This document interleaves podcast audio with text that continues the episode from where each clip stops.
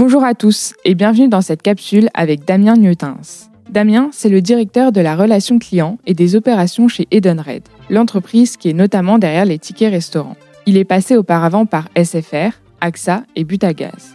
Aujourd'hui, c'est l'un des professionnels les plus pointus de l'expérience client en France, peut-être même le plus pointu sur la partie technique. Alors nous voulions absolument lui donner la parole pour qu'il nous explique comment développer une architecture cohérente pour l'expérience client à l'heure où d'un côté les canaux et de l'autre côté les solutions se multiplient.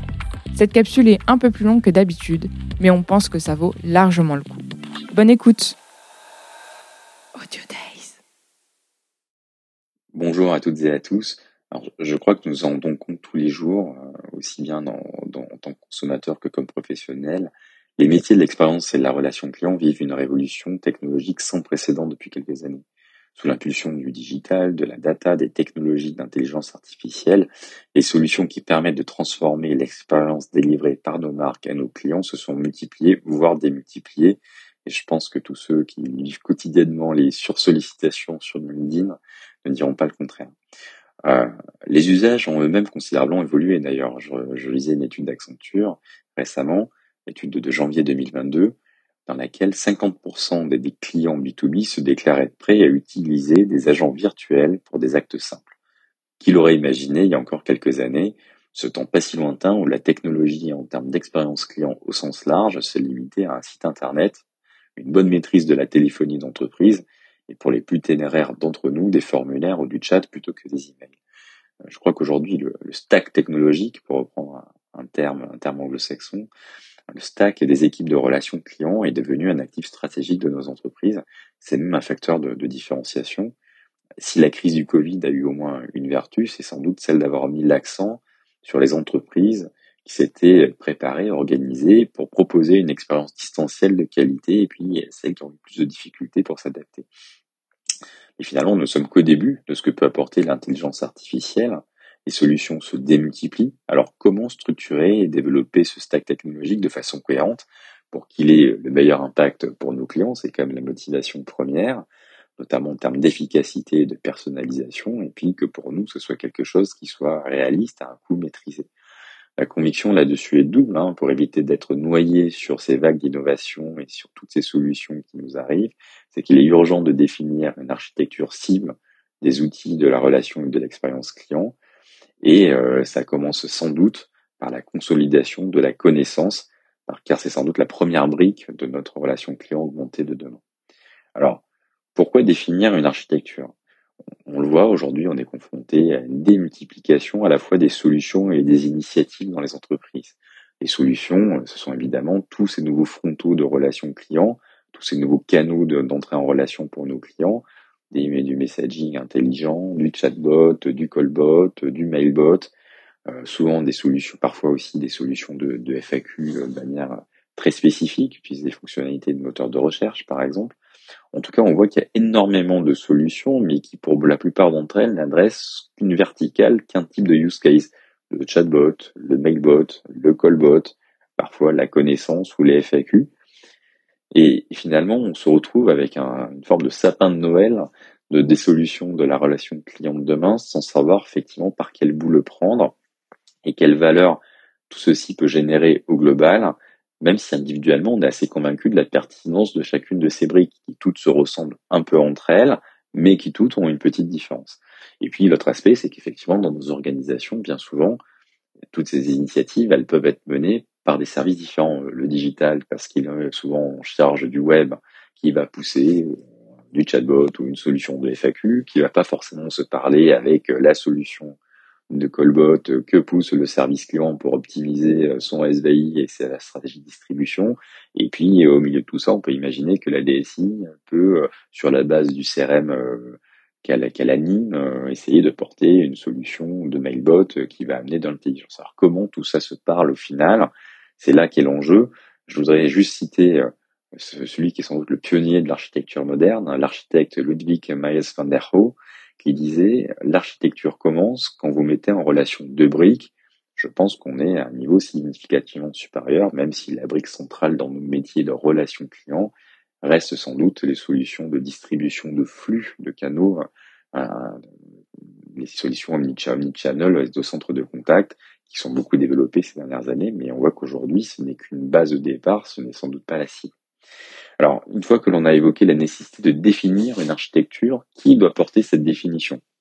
Le constat que je dresse euh, de par mon expérience, pour en discuter avec pas mal de mes collègues, je pense que c'est relativement partagé, euh, vous nous direz, suite à, suite à cette capsule audio, c'est que souvent ces sujets ne sont pas, euh, ne relèvent pas d'un leadership naturel de l'aide de nos DSI. Euh, souvent, ce sont des sujets qui sont un peu loin d'elles pour plein de raisons, euh, parce qu'on s'est développé un peu en silo, parce que c'était pas au cœur de leur priorité par rapport à des très gros enjeux autour des infrastructures, du CRM, aujourd'hui de la data. Euh, ce sont des sujets plutôt récents et finalement un peu loin de leur cœur d'expérience ou d'expertise. C'était déjà un peu le cas sur la téléphonie. Hein. Je parlais des solutions canal.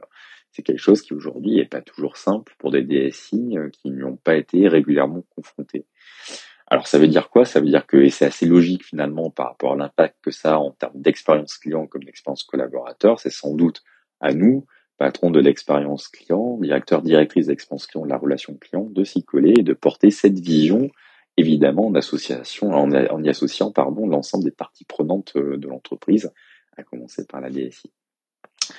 Et puis ce qu'il faut aussi coller, par où commencer? Parce que c'est un peu comme un puzzle finalement. Si on se projette sur une cible à un an, deux ans, trois ans, on entend parler d'agents augmenté, euh, de euh, d'analyse conversationnelle, de différents de différents bots. Moi, ma conviction sur le sujet, elle est relativement simple. C'est finalement la quasi-totalité des solutions aujourd'hui qu'on nous propose sont d'abord des briques de compréhension d'intention, que ce soit de l'intention client d'ailleurs ou de l'intention collaborateur. Alors, on parle de compréhension d'intention, ça peut être de l'intention déclarée. Le client qui va sur un site internet et qui tape euh, sa recherche euh, dans, de FAQ dans, dans, un moteur de recherche. Ça peut être euh, son choix dans un SVI, ça peut être évidemment ce qu'il va être amené à nous communiquer par écrit dans un chat. Et puis il y a un deuxième niveau, c'est tout ce qui doit être interprété. Alors d'ailleurs, qui peut être un mix entre de la déclaration, de l'interprétation. Tout l'enjeu du speech analytics, par exemple, c'est d'analyser le conversationnel pour le traduire en instruction et ensuite pouvoir catégoriser cette intention et apporter une réponse. Il y a d'autres leviers, d'autres moyens d'analyse. Hein.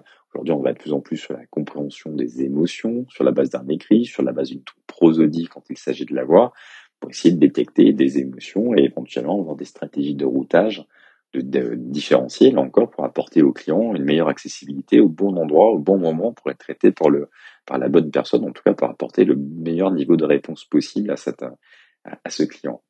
Euh, ce qui veut dire, ça veut dire quoi? Ça veut dire que toutes ces briques de compréhension d'intention, au final, elles n'ont qu'une vocation commune, c'est d'associer à l'intention qu'elles ont catégorisée et identifiée, ou plutôt dans l'autre sens, identifier et catégoriser, une réponse qui est issu euh, d'une base, bien souvent, je, je pense que certains ont déjà utilisé ce type de solution, en face d'une intention, il y a toute une série d'instructions qui peuvent être soit des données issues du CRM, ça c'est une partie relativement maîtrisée hein, via API, soit qui, concatènent des données euh, d'un CRM avec du discours client qui ressemblerait de la FAQ un peu intelligente. Or, c'est là que qu'on commence à avoir quelques difficultés et des enjeux de structuration, c'est que euh, pour produire ce contenu pertinent, qu'il soit à destination des clients ou des conseillers. D'ailleurs, lorsqu'on analyse une conversation, c'est un peu la cible de l'agent augmenté qu'au cours de l'appel, on lui pousse, on pousse à nos conseillers de clientèle un contenu qui est pertinent pour l'aider dans son appel. Il faut être en capacité d'avoir structuré en amont ce contenu, de l'avoir adapté à la cible à laquelle on l'adresse, des clients, des conseillers de clientèle, des commerciaux d'entreprise, ce qu'on va exposer à des prospects sur le site internet, et pouvoir ensuite euh, le, mettre en face de cette compréhension d'intention et cette segmentation pour pousser ce discours qui est finalement le discours personnalisé et adapté à chaque, à chaque demande. Or, aujourd'hui, le constat que je dresse, c'est que bien souvent, cette connaissance de l'entreprise, elle est, euh, elle est, elle est souvent éparse dans l'organisation, là aussi, hein, répartie entre les équipes marketing, les équipes de relations clients, parfois les équipes commerciales. Elle est assez silotée, pas toujours homogène entre elles. Euh, y compris pour une même thématique ou une même interrogation que pourrait avoir le client, et pas toujours facilement d'ailleurs modifiable, administrable, éditable, parce que souvent dans les outils qu'on a aujourd'hui, c'est souvent très catégorisé de manière assez, assez structurée, avec une faible possibilité de sortir des cases. Et là, attention, si on part sur ces bases-là, sur les outils qui se présentent à nous aujourd'hui et demain, en termes par exemple de callbot, de chatbot, de nouvelles solutions d'IA, on va se prendre les pieds dans le tapis parce que la réalité, c'est qu'on devra mettre à jour le contenu et la connaissance et ce qu'on voudra faire répondre à chaque intention. Euh, il faudra qu'on le mette à jour dans chacune des briques, chacun des fronts euh, que j'ai évoqués, donc chaque bot, callbot, etc., avec une démultiplication, un, de la charge, et deux, un vrai, un vrai risque d'homogénéité des réponses entre les différents canaux. Donc, je, si on veut pas se retrouver noyé en termes de mise à jour, de coût, et si on veut pas avoir des problèmes de cohérence de discours, je pense que finalement, la première brique à toute cette démarche d'IA, c'est de prendre un temps pour structurer la connaissance, l'organiser. Ça passe évidemment par de l'organisationnel et du process, des racines très clairs au sein de nos entreprises, qui est en charge de mettre à jour telle connaissance, telle réponse client, comment structurer le discours, comment définir des guidelines de communication en fonction de qui à qui on s'adresse, jusqu'où on va dans le contenu. Donc ça, c'est du process et de l'organisation interne. Par exemple, des comités rédactionnels qui réunissent plusieurs directions, un ownership clair sur ces sujets-là. Et il y a évidemment un sujet IT derrière qui pour moi est clé. C'est comment demain on crée finalement une forme de ce que j'appellerais une customer data platform.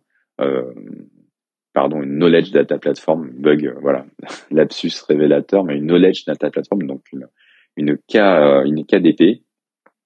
Après avoir justement eu les CDP, moi je prends, je prends pour la, KDP, la knowledge data platform, qui permet d'être une forme de hub qui viennent agréger les contenus que l'on a déjà aujourd'hui dans l'organisation et rendre facilement éditables, modifiables par tous avec la gouvernance que je précisais. Et finalement, y a une base qui peut être segmentée, adressée et qui peut être consommée par, euh, qui peut être consommé par les différents nouveaux frontaux, les nouvelles solutions d'IA que l'on propose, les nouveaux canaux d'interaction que l'on propose à nos clients avec plus d'automatisation, plus de simplicité et plus d'efficacité. Alors, si je devais dire, euh, si, je devais donner deux trois mots pour conclure, je dirais qu'à l'heure où finalement beaucoup d'entreprises ont mis la simplicité au cœur de leurs priorités, voire même de leurs valeurs, c'est le cas par exemple pour Edenred. Là aussi, j'aurais envie une dernière fois de reprendre Ludwig Mayes van Roo, qui nous a laissé un message essentiel, less is more. Oui, euh, moins et plus, c'est la clé sans doute aussi de notre rationalisation et de l'efficacité, de cette simplicité que l'on cherche en permanence à atteindre pour fluidifier nos parcours et nos expériences. Pour nos clients comme pour nos collaborateurs, les possibilités que nous offre le digital, la data et l'IA sont incroyables et se démultiplient, mais finalement elles n'auront d'impact que si nous parvenons à structurer les choses de façon cohérente, à bâtir cette maison de l'expérience client en partant des fondations. Et ça passe sans doute, cette fondation, par la structuration de la connaissance, ce qui est un magnifique challenge auprès apporté auprès de nos collaborateurs comme de nos clients.